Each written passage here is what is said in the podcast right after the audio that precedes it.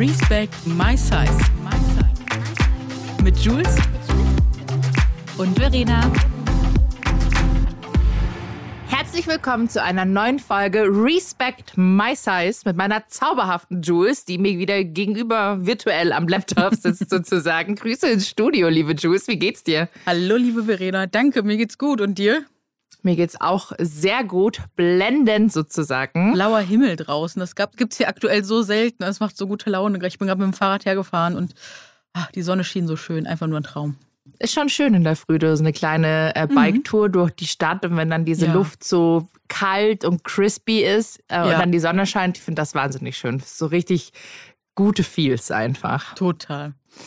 Und äh, genau, worüber sprechen wir denn heute eigentlich? Ja, über ein Thema, was wir, glaube ich, auf Social Media sehr oft gefragt wurden, ob wir darüber mal sprechen könnten. Und zwar über das Thema Diet Talk. Wie gehen wir damit um, wenn in unserem Umfeld ja über Diät, über Abnahmen, über explizite Zahlen, über Gewicht etc. gesprochen wird. Was machen wir? Und ähm, ja, wie, wie können wir vielleicht auch andere sensibilisieren, da ein bisschen empathischer zu sein?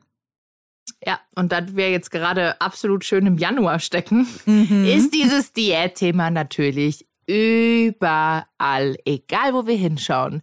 Es ist im Büro, in der Familie, bei Freunden, in Supermärkten, in Drogeriemärkten, an äh, der Bushaltestelle, an Autobahnen, weiß ich nicht, nicht Autobahnzufahrten jetzt nicht, aber an Kreuzungen, überall hast du Januar, Neujahrsvorsätze, abnehmen, uhu, Bikini Body werden. ready werden, genau. Ja, ja, ich muss an meinem Beach Body jetzt arbeiten und ja. äh, die Weihnachtspfunde loswerden, hasse ich, ja.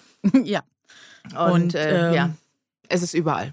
Es ist wirklich überall kein Wegkommen mehr. Auch der Algorithmus, der spielt einem immer wieder Videos aus. Und äh, auf Social Media, überall wird es einem entgegengeklatscht, ob man möchte oder nicht. Ob man äh, ja Vergangenheit hat, vielleicht auch mit dem Thema Essstörung oder nicht.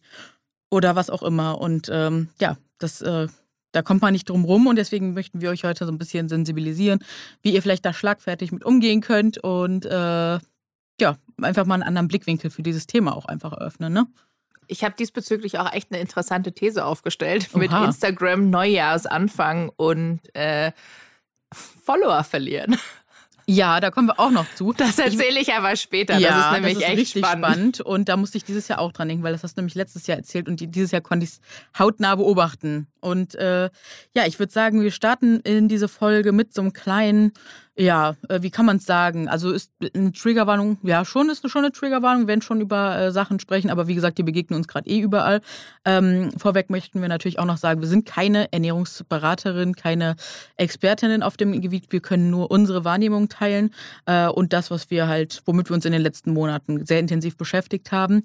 Ähm, wir empfehlen euch da unbedingt auf jeden Fall unter anderem die Accounts von Dr. Anthony Post oder auch von Isabel von Ernährungsrevolution.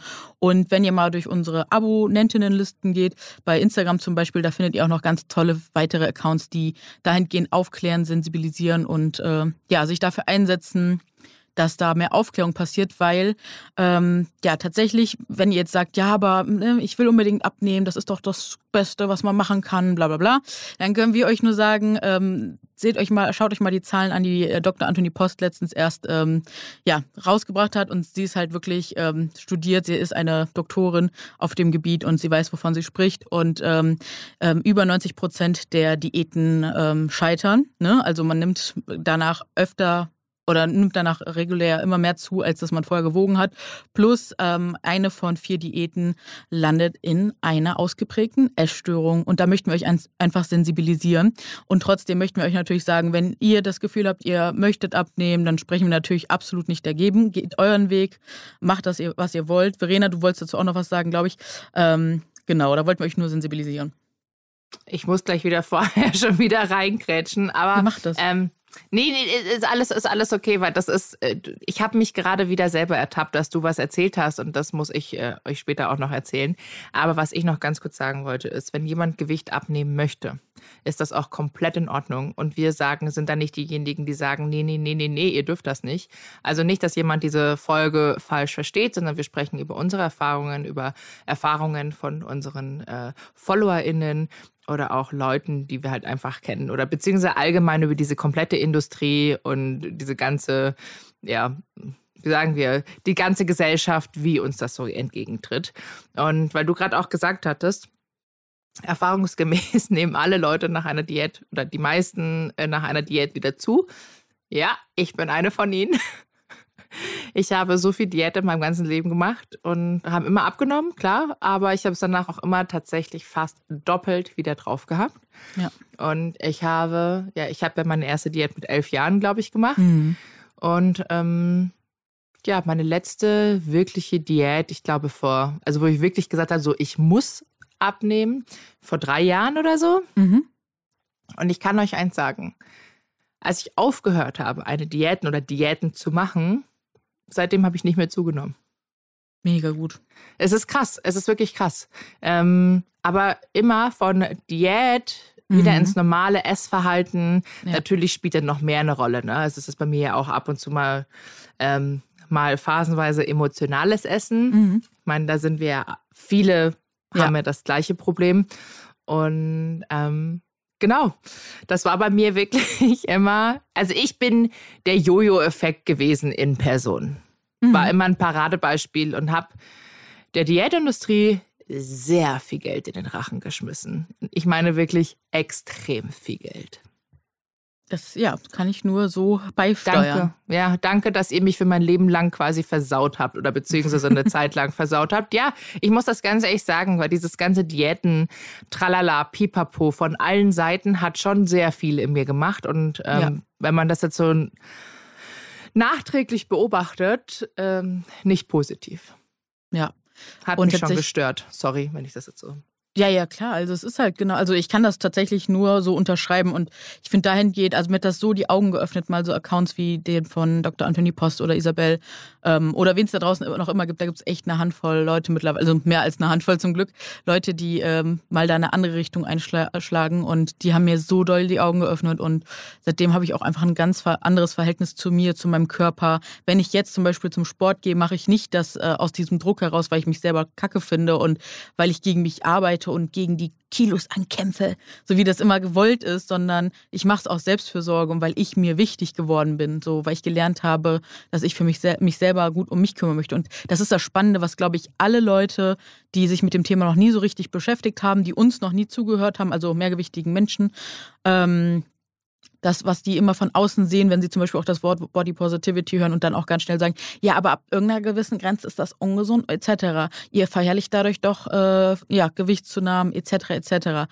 Nein, es geht um ganz andere Ansätze und dazu haben wir auf jeden Fall auch schon intensiv äh, Folgen gemacht. Da könnt ihr auf jeden Fall gerne mal reinhören, ähm, dass das nicht so ist. Und ähm, ich habe auch gestern echt noch so richtig schönes Feedback bekommen aus der Community, dass das wirklich Leuten, die zum Beispiel auch schlank sind, dann die Augen geöffnet hat und gesagt haben, oh krass, ich habe jetzt einen ganz anderen Blickwinkel zum Thema und ich zum Beispiel werde jetzt meinen Vorher-Nachher-Post löschen, weil der nicht in Ordnung ist. Das habe ich jetzt durch euch verstanden.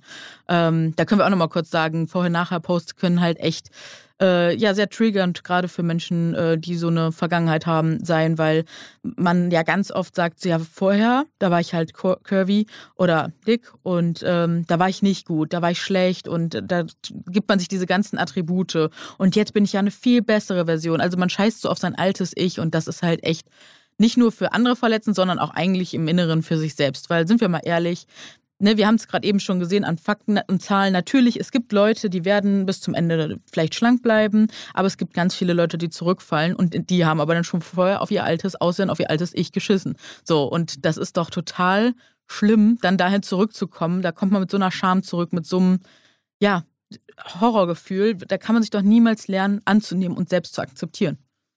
Abs absolut. Also ich sehe das genauso. Ähm, ich finde ja vorher-nachher Fotos nach wie vor immer noch wirklich auch kritisch zu beachten. Mhm. Und gerade wenn man halt in denen diese äh, sehr negative Sprache dazu auch noch verwendet. Ganz sie genau. seinem alten Ich gegenüber. Ja. Das ist wirklich eine, also eins muss ich auch sagen, es ist natürlich eine tolle Leistung, wenn jemand sagt, ich habe wahnsinnig viel Gewicht verloren. Das darf man auch nicht, weil das ist, äh, ist auch echt sehr viel Ehrgeiz und das ist schon auch Kraft und auch mental eine krasse Stärke. Und ich glaube, das wissen wir alle. Und das möchte ich auch keiner Person absprechen, ähm, dass die sich halt auch über ihren persönlichen Erfolg diesbezüglich freut. Aber ich sage, das musst du, also ich oder ich sehe das jetzt aus zwei verschiedenen Sichtweisen. Ja, also einmal den Erfolg, den diese ja. Person hat. Und da freue ich mich auch und ich gönne ihr das wirklich. Es gibt ja ganz viele Leute, warum auch, äh, warum sie sagen, ich muss, ich muss vielleicht abnehmen oder ich möchte Gewicht verlieren. Und ähm, dann gibt's halt noch Leute, die sagen, ich mache das jetzt und sich aber sein altes Ich eben so ekel, so wirklich, ich sag's ganz eklig jetzt, mhm. so richtig ekelhaft auch darstellen, so richtig mhm. faul, träge, ungesund und was es unglücklich. Also es ist ja immer, die Leute sagen, ich bin jetzt viel glücklicher und mhm. äh, ich werde viel mehr wahrgenommen. Ähm, das mit der Wahrnehmung kann ich vielleicht auch nachvollziehen, klar, weil darüber haben wir auch schon oft gesprochen. Ja. Ähm, du wirst anders behandelt. Das ist, da haben wir das Thema Sin Privilege. Könnt ihr gerne in die Folge reinhören. Du wirst anders behandelt, wenn du ein, in einem schlanken Körper wohnst. Und da könnt ihr auch gar, also wenn die Menschen jetzt schlank sind, die zuhören, da könnt ihr auch gar nichts für. Es ist einfach so. Das ist einfach das Thema Privileg. Es ist nur wichtig, sich darüber einfach bewusst zu werden. Eben. Und du bist, auch wenn du schlank bist, noch die gleiche Person, die du, die du davor ja. warst. Du tickst nicht anders und ähm, du bist genau der gleiche Mensch. Und ich finde, ja. aus Respekt auch ja. deinem alten Aussehen gegenüber sollte man auch respektvoll mit sich selber sprechen. Und Ganz das genau. vergessen genau. viele.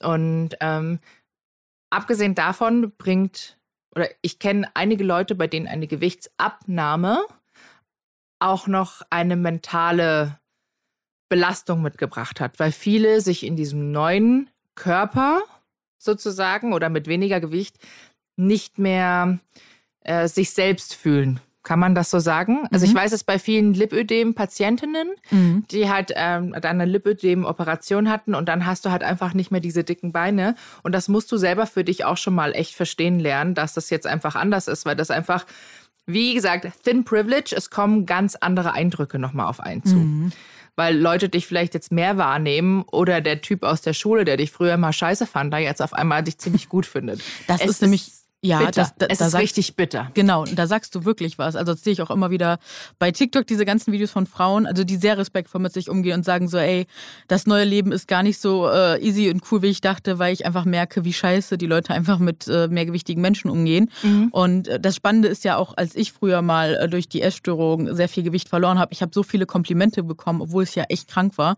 Und äh, da wurde mir auch gesagt, ach, du strahlst ja ganz anders. Und ich habe wirklich nicht gestrahlt, also wirklich nicht. Äh, aber das wird halt damit damit assoziiert. Ne? Ist genauso wie assoziiert wird, dass wenn man schlank ist, dass man automatisch gesund ist und wenn man mehr Gewicht hat, dass man automatisch krank ist. Also ich, ich mache es auch gerne öffentlich, aber ich kann euch gerne mal meine ganzen letzten Bluttests der ganzen letzten Jahre geben. Die sind alle tipptopp. Die Ärzte schauen mich immer an und sagen so, hm, also das sieht ja, ja richtig gut aus, also so richtig verwundert und äh, ja, meine Blutwerte sind tipptopp, weil ich mich halt auch bewege, weil ich halt auf mich achte. Und äh, klar gibt es mal Phasen, da ist es besser, mal schlechter, aber mein Körper hat halt eine Geschichte und die, die erkennt man nicht, wenn man nicht mit mir redet. Und so geht es, glaube ich, ganz, ganz vielen Menschen, die mehr Gewicht haben. Es gibt Gründe, Same. warum der Körper so ist, wie er ist. Und äh, auch zu dem Thema, ne, jetzt doch nochmal eine Triggerwarnung. Mhm. Ähm, ähm, wie, nennen wir das, wie nennen wir das, ähm, ja, sexuelle Übergriffigkeiten. Es gibt auch einfach Menschen, die haben mehr Gewicht, weil sie einfach nicht mehr äh, sexuell attraktiv gefunden, werden wollen, weil sie Übergriffe erlebt haben und dadurch dann einfach aus diesem Blickfeld eher mal rausgehen. Und ähm, da gibt's auch ganz spannende Zahlen und Daten und Fakten zu.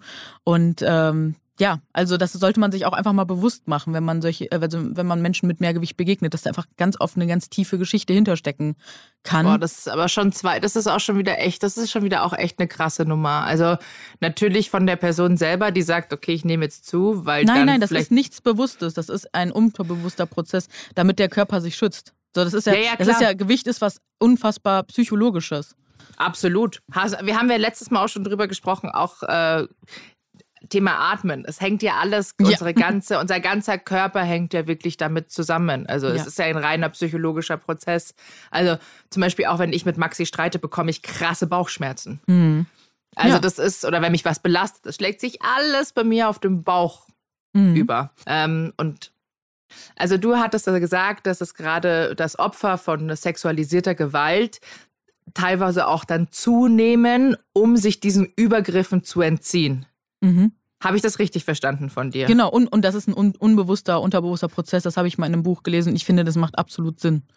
Also, Macht Sinn, aber dennoch ist es doch, wenn du auch das wieder hinterfragst, ist es doch auch so, dass der, dass es dann eigentlich wiederum heißt, dass wenn jemand zugenommen hat, ein dickerer Mensch sexual, äh, sex Ähm. nicht so anziehend ist für die andere Person. Genau, äh, da begründet durch die Sehgewohnheiten und zum anderen im, imitiert zum Beispiel auch ein äh, Körper mit mehr Gewicht eine Schwangerschaft und dadurch, also das habe ich im Buch gelesen, das war was, also das äh, Buch heißt ähm, Warte nicht auf schlanke Zeiten Mhm. und also das fand ich einfach super krass, da stand drinne und da war dann gesagt, weil zum Beispiel, genau, äh, Frauen mit mehr Gewicht halt äh, eine Schwangerschaft also es könnte so aussehen, als wäre die Frau schwanger und dadurch ist, ist die dann automatisch nicht ganz so anziehend auf andere Ah, okay. Männer, rein bi aus dieser biologischen Sicht gesprochen. Also ah, okay. das habe ich halt aus diesem Buch und das ich, das weiß ich nicht, hat, ist bei mir so im Hinterkopf geblieben. Ähm, können sich gerne Leute zu melden, wenn die mehr dazu wissen. Das ist das, was ich halt da gelesen habe und super spannend fand. ich finde es mega interessant. Ja. Aber krass, es ist nochmal so etwas mindblowing, finde ich. Oder? Also als ich, ich, ich habe es im Urlaub gelesen und das hat mich wirklich die ganze Zeit beschäftigt und beschäftigt mich auch immer und immer wieder, wenn ich sowas lese und höre und mitbekomme. Und ähm, ja, weil ne, das ist halt ein unbewusster psychologischer Prozess, aber man möchte sich halt so dieser Sichtbarkeit entziehen. Ne? Voll. Krass. Was nicht Muss- bedeutet, dass Menschen, die mehrgewichtig sind, nicht sexuelle Übergriffe erfahren. Das ist leider auf jeden Fall genauso. Ne? Haben wir auch schon oft gesprochen. Also ich Ja. meine, der, die dicke Frau wird ja auch gerne als Fetischobjekt gesehen. Eben. ja. Aber das könnt ihr in anderen Folgen hören. Genau. Aber jetzt mal, meine liebe Jules, sag mal, ähm, wenn wir beim Thema Diet Talk sind. ja. Es gibt ja Leute, die sind extrem übergriffig und kommentieren ja, Ja. gerne auch mal die Ernährung, gerade im Mhm. Januar, wenn man im Mhm. Büro sitzt, im Office. Wir waren ja beide früher in einem Angestelltenverhältnis. und ähm, ist dir das auch schon mal passiert? Oder auch im. Familie, Freundeskreis, kann ja überall, also es passiert ja überall. Ja, Familie, Freundeskreis, Umfeld auf jeden Fall. Also da war es auf jeden Fall schon sehr intensiv, ne? weil ich glaube, da sind nochmal ganz, ganz andere Grenzen. Aber tatsächlich fand ich es auch sehr spannend. Äh, ich erinnere mich noch äh, doll an die Bürozeit, ähm, also als ich im Büro war und dann wirklich eine Mitarbeiterin immer kam und ich habe mich dann schon angefangen, vegetarisch zu ernähren und sie dann wirklich immer kam und das dann so kommentiert hat, so, also das würde ich jetzt nicht essen, da weiß man gar nicht, was da drin ist, so zusammengepanschte Sachen. Da esse ich lieber mein gutes Stück Fleisch oder Hackfleisch oder so. Nicht so, mm, ja, mach du mal. Nichts gegen Leute, die Fleisch essen, könnt ihr auf jeden Fall machen, aber ich finde es einfach so krass übergriffig, das so zu kommentieren. Und dann wird auch immer so die Portionsgröße angeguckt und bemängelt und dies und das. Und na, und dann kommt wieder so dieses, ja, ich mein's ja nur gut. Ja, was, was können wir darauf entgegnen, wenn die Leute, du verdrehst dir schon die Augen, du klappst den ohne Kopf schon so Scheiß. nach hinten. Wirklich, ich bin, Leute, ich sag's euch ganz ehrlich, ich mach klapp den Finger, ich, ich bin, ich bin gerade, ich, ich kipp mit meinem Kopf nach hinten, mach meinen Mund auf und denk mir nur so, ich zeige währenddessen übrigens gerade den Mittelfinger in beide Richtungen. Tut mir echt leid, aber das ist so, oh, Kehr vor deiner eigenen Haustür. ja, my body, my business. Lass mich doch einfach in Frieden. Und ich finde, ich finde es einfach übergriffig. Also erstens kommentieren, was andere Leute essen. Finde ich ganz schwierig. Also Ähm, die können schon mal sagen, das sieht lecker aus, ne? Also das ist voll in Ordnung. Ja, Wenn die sagen so, ey, absolut. das sieht lecker aus, wie hast du das gemacht? Das ist super. Das aber ist okay. Genau, aber wenn es jetzt so um sowas geht wie, hm, ist das nicht ein bisschen viel? Willst du das wirklich noch essen? Boah, das sieht aber ungesund aus. Das würde ich ja nie essen. Sowas, das ist halt krass triggernd, wenn man eine Vergangenheit mit äh, Diätkultur, mit Essstörung, mit allem Möglichen hat. Das ist schon heavy. Abgesehen davon, das ist voll unverschämt. Ich meine, Ja. Ich meine, was das, ich trinke halt gerne auch Alkohol, weißt du, und ich rauche ja auch Mhm. immer gerne eine und äh, ich bin, ich bin da nicht perfekt in der Hinsicht. Aber dennoch würde mir ja auch nicht einfallen, zu irgendjemandem zu gehen. Oh, jetzt fällt mir gerade wieder was ein, sorry. Äh, Ja, jetzt äh, zu ruhig. irgendjemandem zu gehen und das zu kommentieren, weißt du? Und ich finde das richtig unmöglich. Und jetzt ist mir gerade was eingefallen und darüber haben wir noch gar nicht gesprochen. Oha. Ich weiß nicht, ob du es mitbekommen hast. Ich habe ja letztes Jahr noch im Dezember eine Nachricht bekommen von einem jungen Mann. Sein Name ist Linus. Und Linus hat mich darüber aufgeklärt mit Fakten und sonst irgendwas, wie doch mein Dicksein der Krankenkasse zur Last fällt und wie viel Geld die doch für mich zahlen müssen. Und ich Mhm. habe diese Nachricht gelesen um, ich glaube, halb fünf in der Früh. Und der hat die mir um Mhm. drei Uhr nachts geschrieben. Wow. Und ich habe mich dann, ich, ich, ich ärgere mich auch darüber. Ich habe mich dann auch wieder auf eine Diskussion eingelassen Ah. und der hat es nicht verstanden. Der hat es nicht verstanden und ich so, komm, lass gut sein jetzt. Also äh, vielleicht, ich, ich, ich finde den Verlauf nochmal, dann kann ich ihn euch nochmal zeigen oder dir nochmal schicken und wenn du möchtest natürlich. aber was waren das für Zahlen? Also, weil ich finde, das Spannende ist ja auch, ich habe mal versucht, eine Krankenkasse dahingehend anzuschreiben mhm. und mal zu fragen, ja, wie sehen denn die Reihenzahlen aus? Ich möchte es mal wissen. Das war eine Statistik, auf. eine Statistik von Statista. Mhm. Warte, ich habe den nämlich den guten nämlich nicht blockiert. Mhm.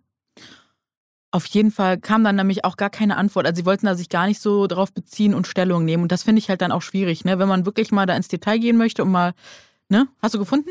Mhm, warte, Ach, ich krass. Ist ja, ja klar. Oh, ist ein langer Verlauf. Oh. Ähm, soll ich, den, soll ich die, die Nachricht vorlesen? Ja, mach mal. Okay, Triggerwarnung an dieser Stelle, könnte einige von euch triggern. Hallo Verena, ich habe mich in letzter Zeit tiefgehend mit dem Thema Übergewicht beschäftigt und wollte dich auf etwas hinweisen. Ich finde es sehr problematisch, dass du versuchst, Übergewicht zu normalisieren. Zwar bin ich der Meinung, dass jeder selbst über seinen Körper und seine Ernährung entscheiden sollte, Aber. jedoch ist Fettfeindlichkeit, äh, Fettleibigkeit ganz klar ein gesamtgesellschaftliches Problem, da aufgrund der steigenden Prävalenz und damit verbundenen Folgeerkrankungen Erkrankungen beträchtliche Kosten für das Gesundheits- und Sozialsystem entstehen. Übergewicht und Adipositas sind daher Themen von hoher Public Health Relevanz, Quelle rki.de. Eine gesellschaftliche Normalisierung von Übergewicht und Adipositas wäre somit äußerst problematisch, hochgefährlich und würde hohe Kosten verursachen, welche von der gesamten Gesellschaft getragen werden müsste. Schon im Jahr 2007 konnten 10,88 Prozent der Todesfälle in Deutschland auf Fettleibigkeit zurückgeführt werden. Quelle statista.de. Ich habe nichts darüber gefunden. Tendenz steigend. Zum Vergleich im Jahr 2020 war Rauchen als Todesursache mit 13,3 Prozent, Quelle Deutsches Krebsforschungszentrum, knapp über der Fett Fettleibigkeit. Somit käme dies dem Normalisieren und Verharmlosen von Tabakkonsum gleich. Ich würde mich über eine Antwort und eine sachliche Diskussion sehr freuen. Viele Grüße und schöne Feiertage. Um 3.07 Uhr. Unfassbar. Am 22. Dezember. Mhm. Und Dinge, die die Welt bewegt. Ja, ich habe ihm dann nur geschrieben um 5 Uhr in der Früh, was genau hat dir diese Mail jetzt gebracht? Und dann äh, kam wieder, ich wollte dich eigentlich nur darauf hinweisen, dass es in meinen Augen nicht gut ist, Übergewicht aus den bereits oben genannten Gründen zu normalisieren. Wenn du dazu eine andere Meinung hast, kannst du sie mich ja wissen lassen und vielleicht auch belehren. Dies hat auch nichts mit Fettfeindlichkeit zu tun, Doch, sondern es handelt es. sich hierbei um faktenbasierte Kritik. Ich würde mich sehr über eine Antwort freuen. Und ich so, nein, lieber Neil. Nein, lieber Linus, das ist eine total übergriffige und fettfeindliche Nachricht. Das hat auch nichts mit sachlicher Kritik Nein. zu tun. Und äh, dann ging es halt los. Ich habe ihn auch unseren Podcast empfohlen. Ja, das ist halt das Ding. Das, was man schon hört, allein wenn er das Wort Übergewicht nimmt, weiß man, er hat sich nur mit dieser einen Seite beschäftigt und ist gar nicht in die Tiefe gegangen. Er erwartet von dir jetzt kostenlose Aufklärungsarbeit, anstatt seinen Arsch von Laptop zu schwingen, wie er es bei diesen anderen Zahlen gemacht hat, und einfach mal zu recherchieren, was wir zu dem Thema sagen und dann vielleicht einen Mittelweg zu finden. Der ja, erwartet. Sorry ich finde, der erwartet auch gar keine äh, Aufklärungsarbeit, der erwartet von mir ein Eingeständnis. Ja, aber wozu? Er erwartet, dass ich wozu? einfach, weiß ich nicht, er möchte einfach, dass ich sage, dass ich auf Instagram ähm, dick sein verherrliche und alle dazu aufrufe, dick zu werden. Das will, das genau das will er hören. Das kam auch in dem weiteren Gespräch noch so mhm. ungefähr raus. Er hat es nämlich nicht verstanden. Er hat es nicht verstanden. Und ich verstehe, dass er es nicht versteht, weil er sich mit den Themen einfach noch nie, weil er sich gar nicht geöffnet hat, einen neuen Blickwinkel einzunehmen. Natürlich, ne, wie du schon gesagt hast, er hat halt offene Fragen gestellt, aber der ist ja so abgefertigt, so vorgefertigt gewesen. Und äh, was man bei dieser ganzen Diskussion nicht vergessen darf, wir sind halt Menschen und wir haben Gefühle und es gibt Gründe, warum wir mehr Gewicht haben. Und diese Gründe sind so vielschichtig und so, es können tausend verschiedene Gründe sein. Es kann sein, dass du in der Jugend eine Essstörung hattest, dadurch deine Schilddrüse kaputt gemacht hast, etc. Es kann sein, dass du einen Trauma hattest und dadurch mehr Gewicht hast. Es kann ein Lipödem sein. Es kann, es können wirklich richtig, richtig PCO. viele unterschiedliche PCOS. Genau, es kann alles sein. Und das Ding ist, es geht keinen anderen Menschen etwas an. Und äh, ja, wenn man ein Problem hat, dass es einfach dicke Menschen gibt, die auch irgendwie Teil der Krankenkasse sind, Teil des Krankensystems sind, der dann bitte die Krankenkasse wechseln. Also keine Ahnung. Ich, ich weiß auch nicht. Ähm, ich finde es äh, schwierig, weil das Ding ist, was, glaube ich, ganz, ganz, ganz viele Menschen nicht verstehen. Da habe ich auch noch ein sehr spannendes Beispiel zu. Ist, dass wir alle, alle, alle Menschen irgendwelche Kompensationsstrategien für überwältigende Gefühle haben, für Sachen haben, die unser Nervensystem beruhigen. Damit muss man sich aber erstmal befassen, damit man es versteht. Ich wusste es auch nicht von Anfang an, weil wir es nicht gelernt haben. So. Und bei dem einen ist das eine intensiv Alkohol trinken und wir reden von regelmäßig Al Alkohol trinken, gerne mal jeden Abend ein Weinchen oder und wenn es nur dreimal die Woche ein Weinchen ist, aber das ist auch schon eine Regelmäßigkeit. So, dann haben wir das, das beruhigt das Nervensystem. Dann gibt es Leute, die rauchen und beruhigen das Nervensystem. Leute, die zocken, spielen, Social Media Sucht, Sex, Shoppen, äh, Sportsucht, Gesundheitssucht, alles Süchte, die dazu führen, dass man sein Nervensystem beruhigt, sich davon ablenkt, was man nicht fühlen möchte, weil es einfach alles so überwältigend ist, etc. So, und dann gibt es das Thema Essen. Wir kommen als Menschen nicht um das Thema Essen drumherum. Und dann gibt es Menschen, die haben vielleicht auch eine Genetik, da ist das eher veranlagt, dass sie vielleicht eher zunehmen. Wenn es gibt Menschen, die nehmen gar nicht zu, egal wie viel sie essen. Wir kennen alle solche Menschen. Und warum können wir nicht respektieren, dass es genauso Menschen gibt, die ganz wenig essen oder normal essen? Was ist schon normal? Wir wissen, ich mag gar nicht das Wort normal, aber wir ne, nehmen zusammen, wissen wir, was wir meinen und die auch einfach konstant zunehmen, ohne dass sie etwas dafür können. Warum kriegen wir das nicht in den Schädel rein, dass das alles ähnliche Mechanismen sind? Warum kriegen wir das nicht in den Schädel? Und warum machen wir immer dieses mit dem Fingerzeig auf andere? Und ich habe jetzt die Lösung. Es ist Fettfeindlichkeit. Und Fettfeindlichkeit ist nicht, oh, du bist dick, ich mag dich nicht, etc., sondern es ist ein System. Es ist ähnlich ver, äh, zu verstehen und zu sehen, wie struktureller Rassismus, strukturelle Frauenfeindlichkeit, strukturelle Feindlichkeit gegen ähm, homosexuelle Menschen, gegen Menschen mit Behinderung etc. Das ist als System zu sehen. Fettfeindlichkeit, das ist der Hass gegen Menschen, die mehr Gewicht haben. Und wenn ihr dazu mehr wissen wollt, dann könnt ihr auf jeden Fall mal das Buch von Sabrina Strings lesen, Fearing, ähm, The Black Body Origin of Fettphobia, also Herkunft äh, von Fettfeindlichkeit. Und da werden echt viele Augen geöffnet. So, also das, Entschuldigung, kleiner Monolog an dieser Stelle, aber das finde ich, das müssen Leute einfach mal anfangen zu begreifen, um diese ganze Diskussion einfach mal eine andere äh, Dynamik äh, zu, zu geben. Ich glaube, es haben sich gerade ganz, ganz viele Leute wiedergefunden in dem, was du gesagt hast. Ich hoffe. Einfach auch Dinge wieder zu, also etwas zu kompensieren und ähm, auch nicht unbedingt essen und auch damit die verbundene Fettfeindlichkeit und oder wie auch Sport oder sowas. Ähm, sondern auch, wenn jemand prinzipiell unglücklich ist, passieren ja solche Sachen wie gerade ja. Alkoholkonsum etc., ähm, Shoppen. Ja. Und äh, ich meine, ich habe als Jugendliche auch versucht, vieles mit anderen Dingen zu kompensieren. Mhm. Und ähm, habe angefangen zu rauchen, weil ich cool sein wollte damals. Und ähm, habe, weiß ich nicht, mir auf Taschen, auf Designertaschen mehr Geld gespart, ähm, ja. weil ich auch cool sein wollte und ich wollte dazugehören. Ja. Das ist ja immer oft dieses Dazugehörigkeitsgefühl, genau. das Jugendliche haben ähm, oder auch Erwachsene teilweise, klar.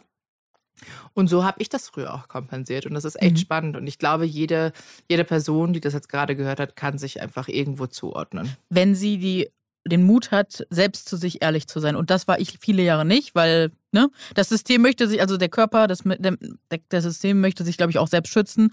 Und so eine ganz tiefe, offene ja, Selbstreflexion und Ehrlichkeit zu sich selbst erfordert ganz schön viel Mut. Äh, und ich habe es auch nur im Rahmen der Therapie geschafft, da so ehrlich zu mir zu sein und da auch hinzugucken. Ne? Und äh, das war wirklich krass und aber wichtig für meinen Lebensweg so, ne? Und ich glaube, sonst wären wir auch gar nicht jetzt hier an der Stelle und könnten so offen über diese Themen sprechen, ne? Wenn wir nicht so im uns, mit uns da in diesem, bei diesem Thema so im Klaren wären.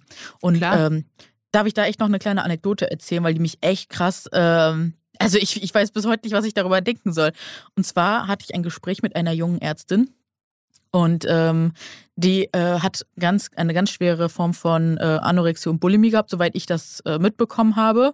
Ähm, auch wirklich zu dem Zeitpunkt, als wir gesprochen haben. Und die hat äh, mit mir dann geredet und sie hat sich so ein bisschen darüber beschwert, dass sie nicht verstehen kann, warum ihre dicken Patienten sich denn nicht an ihre Ernährungspläne halten würden. Und da dachte ich nur so, Mädel, du weißt doch, wie es ist, wenn dein ganzer Körper von einer Essstörung in Beschlag genommen wird, da hast du nicht die Möglichkeit, irgendwas zu kontrollieren. Also sagen wir so, ich hatte keine Bulimie und keine Anorexie, soweit ich das weiß. Aber wer weiß, was in der Jugend war. Aber ich denke mal, das geht sehr ähnlich mit Binge-Eating einher, dass man einfach nicht die, die Kontrolle hat. Man kann nicht sagen, so, jetzt halte ich mich daran, daran. Das hat ja etwas mit ähm, ganz tiefwiegenden psychologischen Problemen zu tun. So, und dass sie das nicht sieht, dass bei dicken Menschen genau diese Mechanismen auch greifen, dass sie das so vom, von der Körperstatur abhängig macht, ob ein Mensch jetzt eine Essstörung haben kann oder nicht. Das, äh, da bin ich bis heute geschockt, dass die da so dran vorbeigearbeitet hat und das nicht sehen konnte. Und ich habe ihr versucht, es zu erklären und es kam immer ein Ja, aber, ja, aber. Und ich habe echt gedacht, so ja, wie, wie soll ich es ihr noch deutlich machen? Und genau das ist auch wieder das Thema Privileg und Fettfeindlichkeit. So dieses, es ist so stark in uns verinnerlicht, dass wir uns nicht vorstellen können, dass Menschen, die nicht schlank sind, auch eine Essstörung haben können. Und das ist ja auch das Spannende, wenn man sich mal Interviews im Internet etc. anguckt, wer redet über das Thema Essstörung. Es sind meistens schlanke äh, junge Frauen. Es sind keine Erwachsenen, es sind keine alten Menschen, es sind keine schwarzen Menschen, es sind keine dicken Menschen, die über Essstörung sprechen. Es ist immer nur dieses eine Bild. Wenn du ähm, nach Anorexie etc. mal bei Google suchst, du findest immer nur diesen ein Typ Mensch, der da dargestellt wird.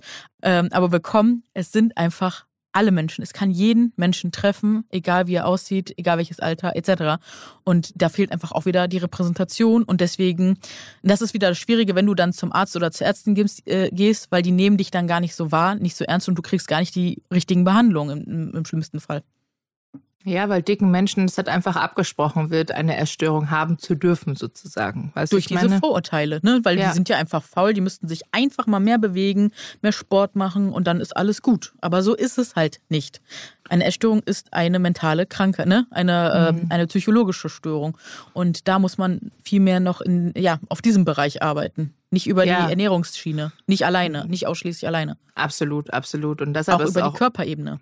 Absolut. Und deshalb ist es auch umso wichtiger, falls ihr eben mit diesen, ähm, ich sage jetzt mal, Behauptungen in vielerlei mhm. Hinsicht. Ich meine, jeder hat, darf ja seine Meinung auch haben und oft kann man aber auch dem Gegenüber einfach mal seinen Standpunkt erklären. Ja. Sprich, wenn ihr im Büro seid und euer Essverhalten wird kommentiert, auch bei der Familie übrigens, ja. ähm, könnt ihr sagen, ich möchte das nicht. Bitte lass das. Es geht dich überhaupt nichts an, weil dein Körper ist wirklich nur dein dein eigenes Business und da sollte niemand mitmischen. Ich glaube. Oh, darf ich noch einmal, bevor ja. wir da nochmal einsteigen, weil da möchte ich auch noch was zu sagen, aber ich möchte noch einmal kurz zu deinem wundervollen Linus kommen.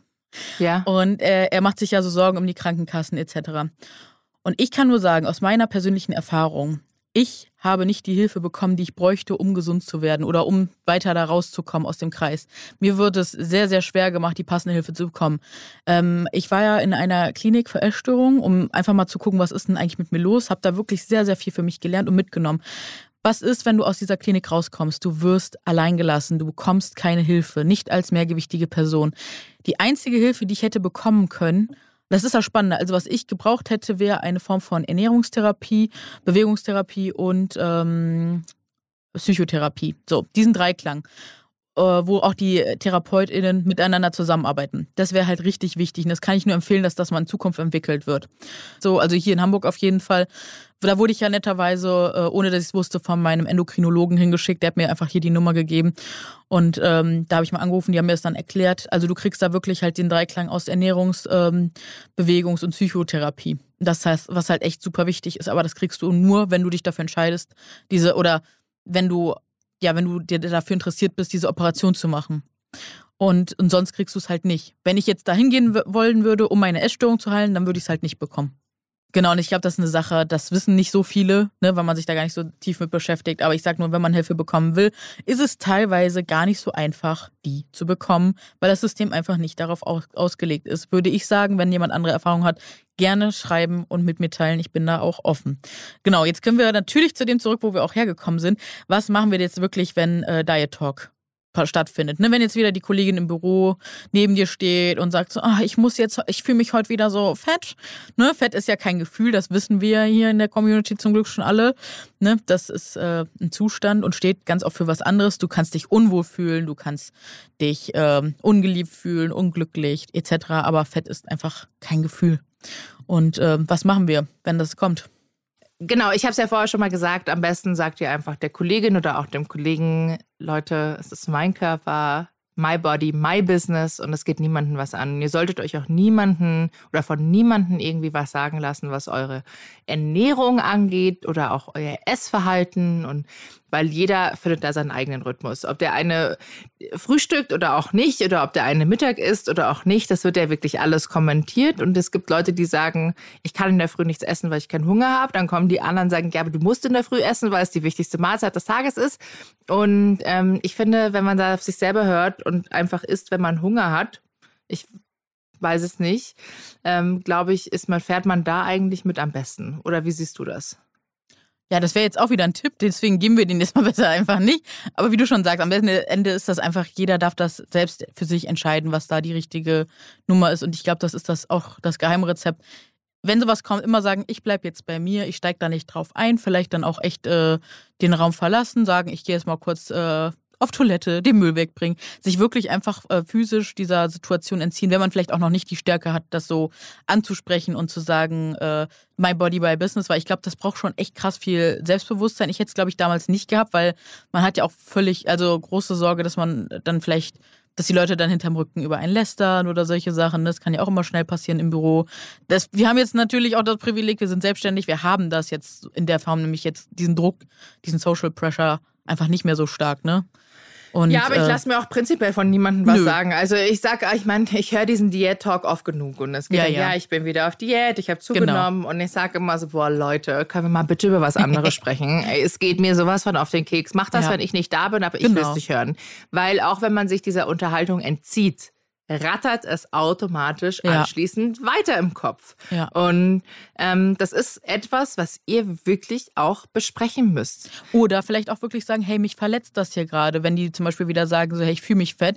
Und dann so, ey, du siehst doch wirklich, auch wenn du, selbst wenn du dich nicht schlank fühlst, du hast, oder ne, du, vielleicht bist du schlank, vielleicht bist du nicht schlank, aber ähm, mich verletzt das, wenn du das sagst, weil ich äh, habe vielleicht mehr Gewicht oder meine Statur ist breiter und ähm, dann weiß ich automatisch, wie du über mich denkst. Und dann sagen natürlich, nein, ich sehe dich nicht so. Und dann so, ja doch. Und dann würde ich tatsächlich auch auf Literatur verweisen oder unseren Podcast oder welche Quellen ihr auch immer passend findet, ne?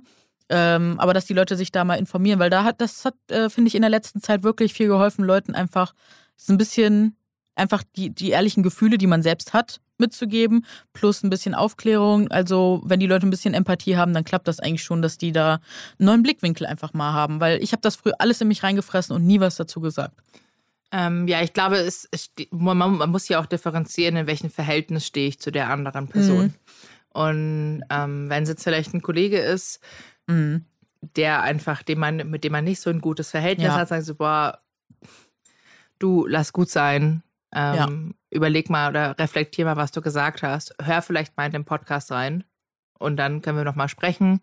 Ähm, oder du entziehst dich einfach. Und wenn es genau. wirklich Leute sind, die dir nahestehen, ja. würde ich das Problem wirklich ansprechen. Zu denen würde ich jetzt nicht sagen, hör doch mal jetzt den Podcast oder so, sondern da würde ich wirklich komplett ins Gespräch reingehen und offen und ehrlich eure Gefühle einfach auch erklären und mhm. wie ihr das auffasst. Und ich glaube mir, das hilft. Und das hilft Leuten auch zu verstehen, weil oft sehen die dieses Problem gar nicht, das wir sehen. Ja. Äh, die sehen ihre eigene Problematik nicht in diesem Gespräch und in ihren Aussagen und du musst ihnen das quasi auf einem Silbertablett eigentlich servieren und sagen, siehst du, das ist das Problem und mich verletzt das. Und glaub mir, es geht auch noch tiefer in mich rein. Das ist nicht so, dass ich das jetzt nur sage, weil in mir rattert das jetzt auch noch für die nächsten Tage. Und im Unterbewusstsein wahrscheinlich mein Leben lang. Mhm. Weil ich weiß nicht, und ähm, ich war, also ich meine, ich habe diese ganze Scheiße ja auch durch, genauso wie auch du. Aber natürlich in meinem Unterbewusstsein, so ganz tief drin, ja, verletzen mich solche Sachen auch noch. Auch wenn ich jetzt sage, so ist cool und ich kann das eigentlich auch ganz gut wegstecken. Aber trotzdem ist es doch auch irgendwie immer da. Weißt du, ich meine? Mhm. Also ich glaube, so, ich glaube, wenn du einmal halt in diesem Zirkel drin bist. Ja, klar so ganz wird es nie weggehen. Und da kannst du noch so selbstbewusst sein ja, und dich, dich, dir noch so sehr ja. vergeben haben für alles. Ähm, ich glaube, es wird nie weggehen. Und da ist jetzt übrigens ein spannender Punkt und das, das würde ich noch ganz kurz anschneiden wollen, mhm. weil ich ähm, habe als ich heute Morgen duschen war, habe ich nämlich auch nochmal reflektiert und habe darüber nachgedacht. Ähm, über das Thema Waage. Über das hattest du mhm. ja letztens mal auch angesprochen. Und die Waage war für mich ja ganz lange äh, einfach, also früher war es ein ganz krasses Kontrollinstrument mhm. von mir selber. Dann war es der absolute Teufel und ich habe die Waage weggeschmissen und bin nie wieder draufgegangen. Ähm, Und ich habe hab in den letzten Jahren immer wieder eine Waage, aber einfach nur, weil ich mein Gewicht auch wissen wollte und ich versucht habe, die Waage aus diesem negativen Aspekt ja. rauszunehmen und wieder mhm. positiv zu machen, weil es ist überhaupt nicht schlimm zu wissen, oder ist, mein, mein Gewicht ist überhaupt nicht schlimm und es ist eigentlich auch überhaupt nicht schlimm zu wissen, wie viel man wiegt. Ähm, aber ich sage es ganz ehrlich, es war eine Zeit lang richtig schlimm aus Grund, aufgrund dieser Spirale. Deshalb dieses, dass ich mich von Zahlen abhängig gemacht habe. Und das ist nicht nur die Zahl, also generell Zahlen. Ne? Das kann ja viel, es kann ja das Gewicht sein, das kann äh, eine Zahl auf dem Konto auch sein mhm. und das kann auch eine Zahl auf Instagram sein, in Hand ja. von Followern. Ja. Ähm, das ist ja wirklich, wir definieren uns oft von Zahlen und das sollte man prinzipiell überhaupt nicht mehr machen. Und ich versuche gerade diesen negativen Kontext von einer Waage wieder in ein etwas Positives zu geben oder einfach einen neutralen Gegenstand. Ja, ich glaube, neutral ist gut. Ja. Neutral ist gut und einfach das nicht mehr zu verteufeln, dieses ja. Gewicht. Nicht mehr zu und bewerten, so negativ. Nicht mehr, zu, nicht mehr genau. negativ zu bewerten, denn letztendlich ist es eine Zahl. Und ja. es fragen auch immer wieder Leute zu mir und sagen, hey Verena, was wiegst du denn? Ähm, und es tut halt nichts zur Sache, denn du mhm. kannst genauso aussehen wie ich, ja. kannst aber auch 20 Kilo leichter sein. Ja. Das ist wirklich ein Fakt. Also das ist, es ist einfach so. Also das Gewicht hat nichts mit deinem Aussehen zu tun und davon sollten wir uns einfach lösen. Wir sollten uns davon einfach komplett lösen und einfach auch befreien. Und glaub mir, es ist, es ist eigentlich auch echt ein gutes Gefühl, sich da langsam zu befreien. Also ich bin gerade auf dem Weg dahin. Also ich bin natürlich immer noch in einem Prozess, aber ich habe keinen Kontroll, nicht mehr diesen Kontrollzwang, den ich davor hatte. Genau, äh, ich habe das tatsächlich auch bei Lebensmitteln. Ähm, dass ich früher so Lebensmittel hatte, wo ich sage, auf gar keinen Fall, die werde ich niemals essen, weil ich das so gelernt habe. Mhm. Und jetzt ist es so, ich kann diese Lebensmittel heute kaufen und die liegen bei mir wochenlang rum und ich rühre sie nicht an. Da habe ich so einen kleinen Impuls beim Einkaufen, oh, nehme ich mal mit, habe ich Bock drauf und dann liegen die. Das wäre früher nie im Leben möglich gewesen. Und das ist so das Schöne, wenn man so diesen Druck aus diesen Sachen rausnimmt und sich mal intensiver damit beschäftigt und auch guckt, was steht da eigentlich hinter? Wofür stehen denn diese, mh, hm, wie kann man das nennen, diese, ja, wofür steht das? Ne? Also da ist ja immer was Tieferes hinter. Auch wenn das manche nicht begreifen wollen oder das vielleicht für manche echt einfach noch zu tief ist, so. Aber steht immer so ähm, ein anderes Bedürfnis dahinter, ganz oft, ne? Auch Befriedigung. Ja, genau. Es ist auch einfach ein, ein Gefühl zu befriedigen. Genau. Gerade was natürlich Einkaufen und Essen betrifft. Ich habe das genau. übrigens auch, wenn ich Süßigkeiten kaufe. Die Süßigkeiten ja. laufen meistens alle, alle, also hier alle ab, weil entweder isst sie der Maxi davor oder sie liegen ja. einfach im Schrank. Ja. Aber ich habe sie zu Hause.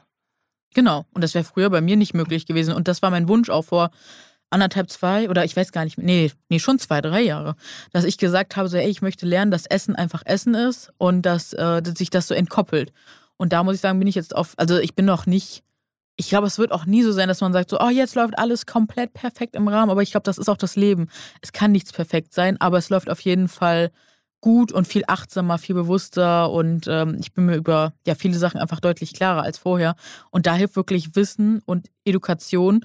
Und ich glaube, das ist auch bei dem Thema ganz spannend, wenn ihr ähm, ja vor dem vor, einem, vor Leuten steht oder vor dem eigenen Umfeld steht und die fangen damit Diet Talk an oder wollen euch irgendwas äh, erklären und euch belehren, dann habt ihr einfach für euch, also ihr kennt einfach euren Weg und ihr lasst euch davon einfach nicht abbringen und ähm, ja, lasst euch davon auch nicht versucht euch nicht stressen zu lassen, was die anderen sagen. Das ist, glaube ich, das Wichtigste, dass man lernt, selbstbewusst zu sein. Das bedeutet, man ist sich seiner selbstbewusst.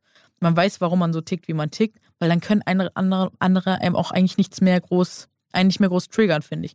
Aber da kann ich auch nur sagen, mir hat da wirklich Therapie ganz, ganz, ganz doll geholfen. Also wenn ihr in einem Umfeld seid, wo ihr immer und immer wieder angetriggert werdet, dann ähm, holt euch da unbedingt Unterstützung oder guckt auch, dass ihr mal ein bisschen Distanz gewinnt. Das hat mir auch damals sehr geholfen. Einfach mal Distanz sagen. und Zeit vergehen lassen. Weil manchmal verändern sich die Leute im eigenen Umfeld auch. Vielleicht nehmen die auch mal selber zu und checken dann Sachen. Das habe ich auch schon öfter erlebt. Und dann kommen die später, oh, was, deine Arbeit ist ja so wertvoll, so wichtig, was du da machst. Jetzt verstehe ich das alles. Ja, danke. Dafür hast du mir aber damals schon ganz schön Steine in den Weg geworfen. Hätte nicht sein müssen. Ähm, aber gut. Ja, ich habe ganz viele Leute früher aus der Schule. Ja. Die ganzen, diese schlank waren immer die beliebtesten. Ja. Jungs und Mädchen.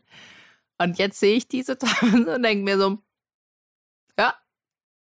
Welcome, wir sitzen jetzt im gleichen Boot. Ja. Und wie fühlt sich's an, wenn Leute dich so behandeln? Nicht so schön, ne? Äh, ja. ja. Aber nochmal, was, Ja. Entschuldigung, was ich noch sagen wollte, ist, ähm, weil du ja auch vorher gesagt hast, wenn da Leute sind oder auch Verhaltensmuster, auch wegen Therapie ähm, oder Umfeld, klar ist es nicht so einfach, sein Umfeld zu verlassen. Das Nein. erfordert schon sehr viel Kraft. Ja. Aber wenn das im Job passiert und ihr merkt, der Job tut euch nicht gut, weil ihr vielleicht auch äh, Probleme habt mit, mit mehreren MitarbeiterInnen oder auch äh, nur einer bestimmten Person. Vielleicht gibt es einfach die Möglichkeit, sich umzuschauen auf was Neues. Natürlich ist das im ersten Moment sehr unbequem, Mhm. aber wenn ihr merkt, ähm, es geht einfach nicht, äh, oder auch das Gespräch mit, den, mit der Person zu suchen, wenn das immer noch nicht klappt, vielleicht mit dem Vorgesetzten oder Vorgesetzten. Und ähm, Worst Case Szenario ist halt, sich was anderes zu suchen. Wenn man kann. Hoffnung, Das ist ja auch wenn man kann, Pri- wenn man kann, Privileg, klar, klar. weil ne, wenn man teilweise auf dem Dorf arbeitet oder so, Klar, deshalb gibt es sage ich ja, nicht viel anderes. Genau, wenn, wenn, die Möglichkeit besteht. Das Ja. kann halt, deshalb sage ich auch unbequem. Ja. Erstens, sich einen neuen zu, äh, Job zu suchen, Mhm. ist unbequem und vor allem, wenn man dann vielleicht natürlich auch noch ein bisschen eine Fahrt hat, ist es natürlich Mhm. noch unbequemer. Aber ich sage, bevor man sich runter macht und wirklich leidet, kann. Ja. lieber diese Unbequemlichkeit ein bisschen in Kauf nehmen und Ja. eine neue Stadt versuchen. Ja, auf jeden Fall. Und dann kommen wir jetzt natürlich noch zu unserem Lieblingsthema. Äh, ja, alles, was äh, außerhalb von Büro und äh, persönlichen, sagen wir mal, persönlichen Kontakten liegt. Und zwar ähm, ja sowas wie Medien, Algorithmen etc. Du hast ja direkt am Anfang angekündigt, äh, dass du da noch deine Anekdote droppen möchtest. Und äh, erzähl mal, was ist dir aufgefallen? Also, meine Anekdote ist, die hatte ich letztes Jahr auch schon, Ja. dass im Januar mir oder Ende Dezember, Anfang Januar mir immer besonders viele Leute entfolgen. Mhm. Und auch nicht nur mir, sondern auch anderen äh, Ja. Plus-Size-Creatorinnen oder Creatoren. Und ich habe es getrackt. Ich habe eine Statistik gemacht, äh, beziehungsweise ich habe eine Screenshots gemacht von meinem Verlauf sozusagen, äh, also von meinen Insights. Und mir sind seit Anfang des Jahres, also Ende Dezember, Anfang des Jahres, wir haben heute erst den 6., ne? Oder 7.? 7.? ja, aber ich kann dir den Zeitraum sagen. Ich komm, ich drop die Zahl jetzt. Dann ähm, Zahl mal wieder, ne? Also, ja, genau, nicht davon abhängig machen. jetzt sagst du Das äh, ist echt leicht gesagt, Leute. Aber ich, ich gebe es ganz echt zu, ist nicht einfach. Also bei Instagram ist, ist man, ich muss echt sagen, leider ist man im Job bei uns echt an der Zahl gemessen, ne? Hm. So rechnet sich schon. auch, ja, Ja. so rechnet sich halt auch unser Einkommen und ob wir gebucht werden oder nicht, Interaktion, das ist echt eigentlich sehr verrückt. Aber ich habe im Laufe vom 21. Dezember 2021 bis 3. Januar Mhm. 2022 804 Follower verloren. Jo. Es sind dazugekommen 534, was immer noch ein Minus von 270 ist. Vom 28. Dezember bis zum 3. Januar sind, in, sind es insgesamt minus 436, also se- 436 Mhm. Menschen sind mir entfolgt. Dazu sind gekommen 242, ist immer noch ein Minus von 194. Ich find's krass. Ja. Also ich muss, also ich muss ganz ehrlich sagen, dass ich mal so Sprünge kenne, dass mir jemand entfolgt, passiert, wenn ich ähm, über was Politisches gesprochen habe, was ich eh kaum tue oder irgendwas, was vielleicht unbequem für irgendjemand sein Mhm. könnte. Aber I don't know. Also vielleicht regt sie, ich, ich weiß es nicht. Vielleicht ist es wirklich so, dass Leute einfach diese Vorsätze haben, wie ich möchte im neuen Jahr abnehmen, entfolge allen dicken Leuten und folge Mhm. nur noch schlanken Leuten. Mhm. Um das, das ist mein Goal sozusagen für sich Ja. selber. Alle dicken weg, so sehe ich jetzt aus und ich möchte aber geil und schlank sein sozusagen. Also alles in Anführungsstrichen jetzt, ja. Äh, Und ich muss den jetzt entfolgen. Dass man mir entfolgt, weil man mich vielleicht doof findet oder weil ich für die Leute vielleicht, ja, weil es einfach, es gibt tausend Gründe, jemanden zu entfolgen und wenn ich einfach nicht in das Raster passe, finde ich es voll in Ordnung. Aber ich finde es gerade über Weihnachten für Neujahr echt extrem, dass es so viel ist. Ja. Also, ich meine, du hast ja immer diese, es geht ja immer auf und ab. Aber Ja, dass ja. es so extrem ist, also das ist meine These, es kann, glaube ich, nur mit diesem Neujahrsvorsatz Ja, also ist mir auch jetzt in den letzten Wochen extrem aufgefallen und äh, ja, würde mich jetzt nicht wundern. Also, ne, müsste man echt mal größer eigentlich mal eine größere Umfrage untereinander starten, wie es da so aussieht. Aber es macht auf jeden Fall Sinn, finde ich. Ja, ich hätte ansonsten noch eine andere These. Mhm. Ähm, und das ist natürlich, weil Dezember ist natürlich auch immer ein Monat, in dem viel Werbung passiert. Ja. Auf ja. allen unseren Kanälen. Da wird natürlich viel Werbung geschalten mhm. von Kunden. Das ist vor Weihnachten. Das ist einfach ein sehr starker und auch sehr zerrender Monat. Und vielleicht gefällt es natürlich vielen einfach auch nicht, dass das einfach vermehrt Werbung ist. Ich möchte es nur noch mal dazu sagen, genauso wie dieser Podcast, der ist für euch kostenlos. Ihr könnt diesen Podcast auch kostenlos konsumieren, genauso wie auch unsere Instagram-Accounts, äh, die Aufklärung, unsere TikToks, auch mhm. unsere Blogs früher. Das ist mhm. alles ein kostenloses Medium, das wir euch zur Verfügung stellen und ihr seid nicht gezwungen, irgendwas zu kaufen. Ähm, ich hoffe, das kommt jetzt auch nicht verkehrt an. Nur ich nee. bekomme in letzter Zeit sehr viele Nachrichten. Und ähm, das ist wirklich so, ja, kannst du, ich brauche ein Brautkleid oder ich brauche das. Und kannst du mir mal Gummistiefel raussuchen und machst du mal dieses und jenes? und es ist wirklich so eine Serviceleistung. Ja, klar. Und ich mache das auch wirklich gern und ich helfe den Leuten auch. Auch was mit Brautkleider. Ich habe auch teilweise mich auf die Suche gemacht für Abendkleider oh. von Mädchen und habe dir auch Links geschickt. Und das sind keine Affiliate-Links, sondern ich mache das auch wirklich gerne. Aber ich wünsche mir natürlich auch eine gewisse Wertschätzung.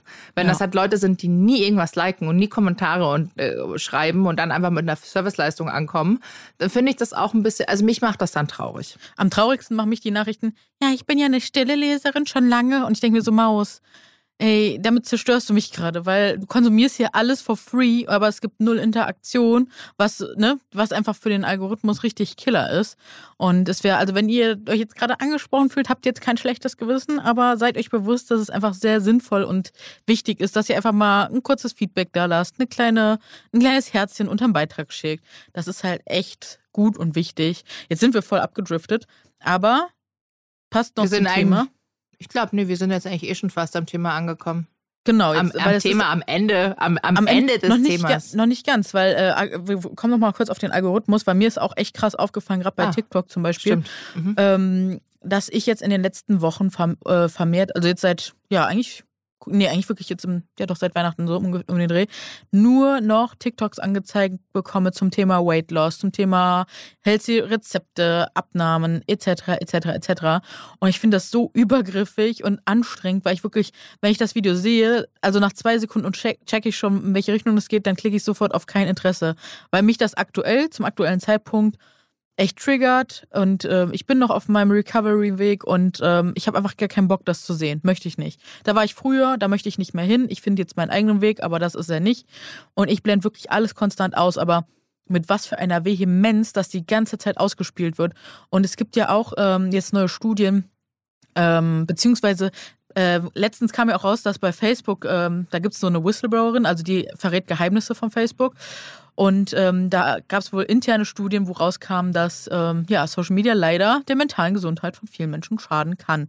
Und das ist so, wenn du zum Beispiel ein Video anguckst, dass du dann, man nennt das so Rabbit Hole, dass du dann immer weitere Videos angezeigt bekommst zum ähnlichen Thema und da dann abdriftest in Richtungen, die einfach nicht mehr gut sind. Und ähm, so zum Beispiel auch beim Thema Essstörung. Und das ist wirklich ganz doll bekannt. Und das Spannende ist, ich bin, mein äh, Facebook-Account ist immer noch weg. Das hat mir bisher noch keiner geholfen, leider.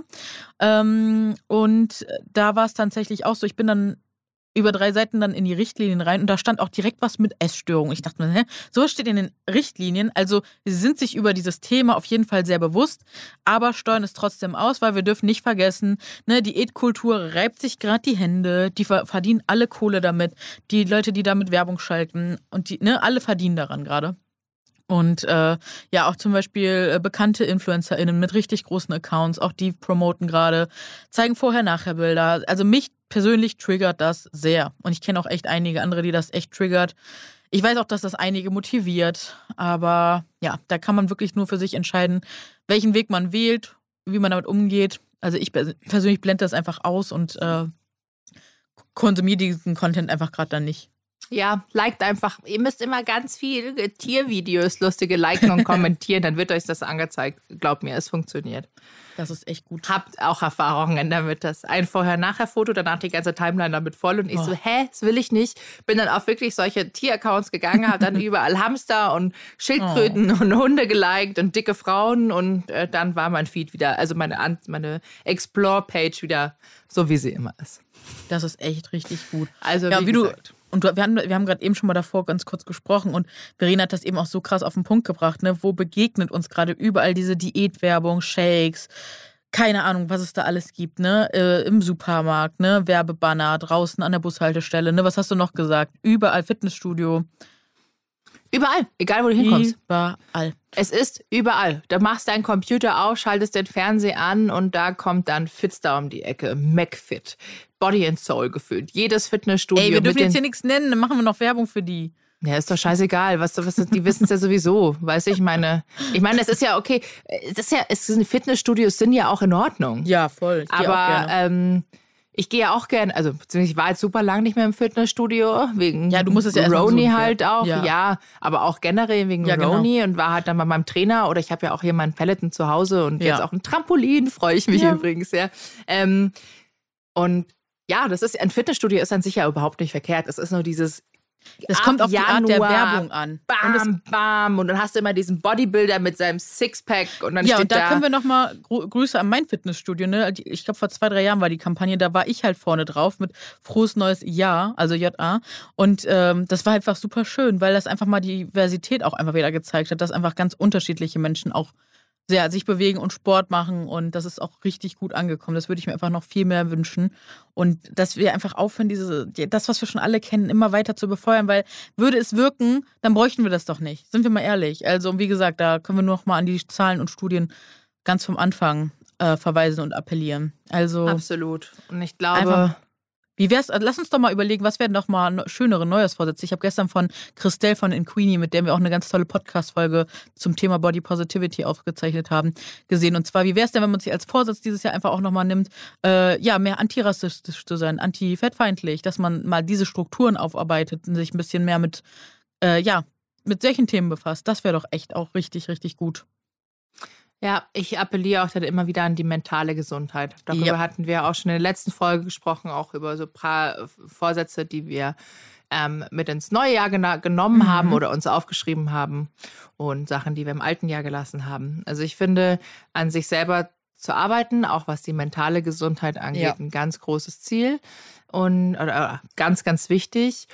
Und genau, ich hoffe, wir konnten der ein oder anderen Person von euch heute hier ein bisschen helfen und äh, ihr habt wieder ein bisschen was gelernt. Und, und dann würde ich sagen, kommen wir mal zur Inspiration der Woche. Verena, was haben wir da Schönes mitgebracht?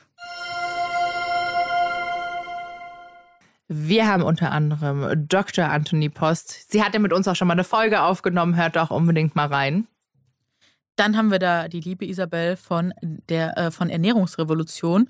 Die macht auch einen ganz tollen Kurs, wo man einfach zu sich selbst findet und äh, ja, auch gegen diese ganze Diätmentalität ankämpft. Dann gibt es die wundervolle Cornelia Fichtel, systemische Gesundheit, das ist der Lukas, Belly and Mind, Psychotherapie Essstörungen. Also es gibt richtig viele coole Accounts und wie am Anfang auch schon gesagt, guckt auch gerne mal in unsere Abonnentinnenliste. Da findet ihr ganz, ganz viele, ganz tolle, ganz diverse Accounts, weil wir zwei auf jeden Fall ganz doll darauf achten, dass wir diverse Sehgewohnheiten haben. Das, was die Mainstream-Medien teilweise leider noch nicht bieten, aber wo sie immer mehr hinkommen, weil immer mehr Leute verstehen, wie wichtig das Thema Repräsentation ist. Und ähm, ja, dann würde ich sagen, kommen wir Out. schon zum ja. Outfit des der Tages. Woche. Der Woche. Ja, Out ja, ist eigentlich Outfit der Woche, Outfit des Tages. Ähm, tragen wir es einfach sieben Tage am Stück, gar kein Problem. Was trägst du heute? Erzähl ich trage einen ganz kuscheligen grünen äh, Pullover vom Bonprix. Da gibt es tatsächlich auch einen passenden grünen Rock zu, dann sieht das aus wie so ein Einteiler. Nice. Äh, mit Oberteil und Rock. Ich habe aber tatsächlich eine schwarze beschichtete Hose angezogen, wie immer, weil ich es einfach liebe. Und meine schwarzen Tamaris Boots, wie, wie immer, weil ich es liebe. Aber es gibt einfach so the Go-To-Outfits, die, tragen, ja. die trägt man einfach immer, ne? Vor allem, wir haben heute recht früh angefangen, da musste es auch, äh, wir haben noch schnell davor gehen. telefoniert und da musste es echt schnell gehen. Und deshalb. man darf nicht vergessen, ich muss ja auch immer, ich, nein, ich darf, ich darf ja immer schön hier Fahrrad hinfahren. Das heißt, es ist auch gerade ja schön kalt. Und dann habe ich mir einfach, äh, ja, was Bequemes und äh, trotzdem schick, aber auch warm, äh, warmes angezogen. Ja. Und bei dir, liebe Verena? Bei mir musste es auch super schnell gehen, weil ich habe davor noch mit Juice telefoniert und ich musste ganz dringend duschen, weshalb ich äh, ungeschminkt bin, aber das ist gar kein Problem. Ich steht trage, dir super. Dankeschön. ähm, ich trage einen dunkelblauen, schwarz gestreiften mit quer, weißen uh. Querstreifen Pullover von H&M. Der ist äh, mega schön, ist auch super kuschelig. Und dazu trage ich eine dunkelblaue Jogginghose von Sissy und oh. meine liebsten Kuschelsöckchen. Ach schön. Das sieht, ja. hört sich richtig gemütlich an. Ja, du, ich sitze ja bei mir zu Hause im Keller, im Kleiderschrank. Deshalb, da brauche ich jetzt hier nicht einen auftischen. Und dein Kleiderschrank sieht sehr schön äh, sortiert aus. Kann das sein? Ja, ich habe nach Farben sortiert. Wow, mega. Ja, Hast du da eigentlich schon mal so eine Story zu gemacht, wie der komplett aussieht oder so ein Highlight nee, oder so? was, was meistens immer eine Katastrophe ist. Aber jetzt haben wir nochmal einen Schrankabteil dazu gekauft. Und du hast einen ganzen Raum, ne? Ich habe einen ganzen Raum. Ja, aber ich, ich, äh, ich, möchte das unbedingt mal sehen. Ja, ich, ich zeige das jetzt auch mal. Ich muss sowieso, ich muss hier das jetzt fertig machen. Ich wollte es ja echt über Weihnachten und auch davor nee, da machen, aber mir ging es so schlecht. Ja. Und ich muss tatsächlich auch, also ich muss wirklich, ich muss wirklich einiges an Klamotten aussortieren, weshalb ich äh, wieder einiges auch an Selfie schicke. Hm. Deshalb, da muss Ja, meine Sachen findet ihr beim Mädchenflohmarkt. Da könnt ihr auf jeden Fall gerne mal vorbeischauen. Ist immer gut, ne? Da findet man auf jeden Fall gute Sachen großen Größen. Ja, voll. Ich finde das ganz wichtig. Kann man auch echt mal Werbung für machen. Schaut beim Mädchenflohmarkt rein, schaut bei Selfie. ich glaube, beim Mädchenflohmarkt, nee, haben die noch was von mir? Das weiß ich gar nicht. Muss hm. ich nochmal nachchecken. Ähm, genau, und ansonsten, ja, wünschen wir euch einen guten Start ja, nochmal in die voll. Woche. Wir hören uns nächste Woche auch und wieder mit einem uns. ganz spannenden Thema. wir freuen uns. Macht's es gut. Servus und fit euch mal dann an, gell? Tschüss. Tschüss.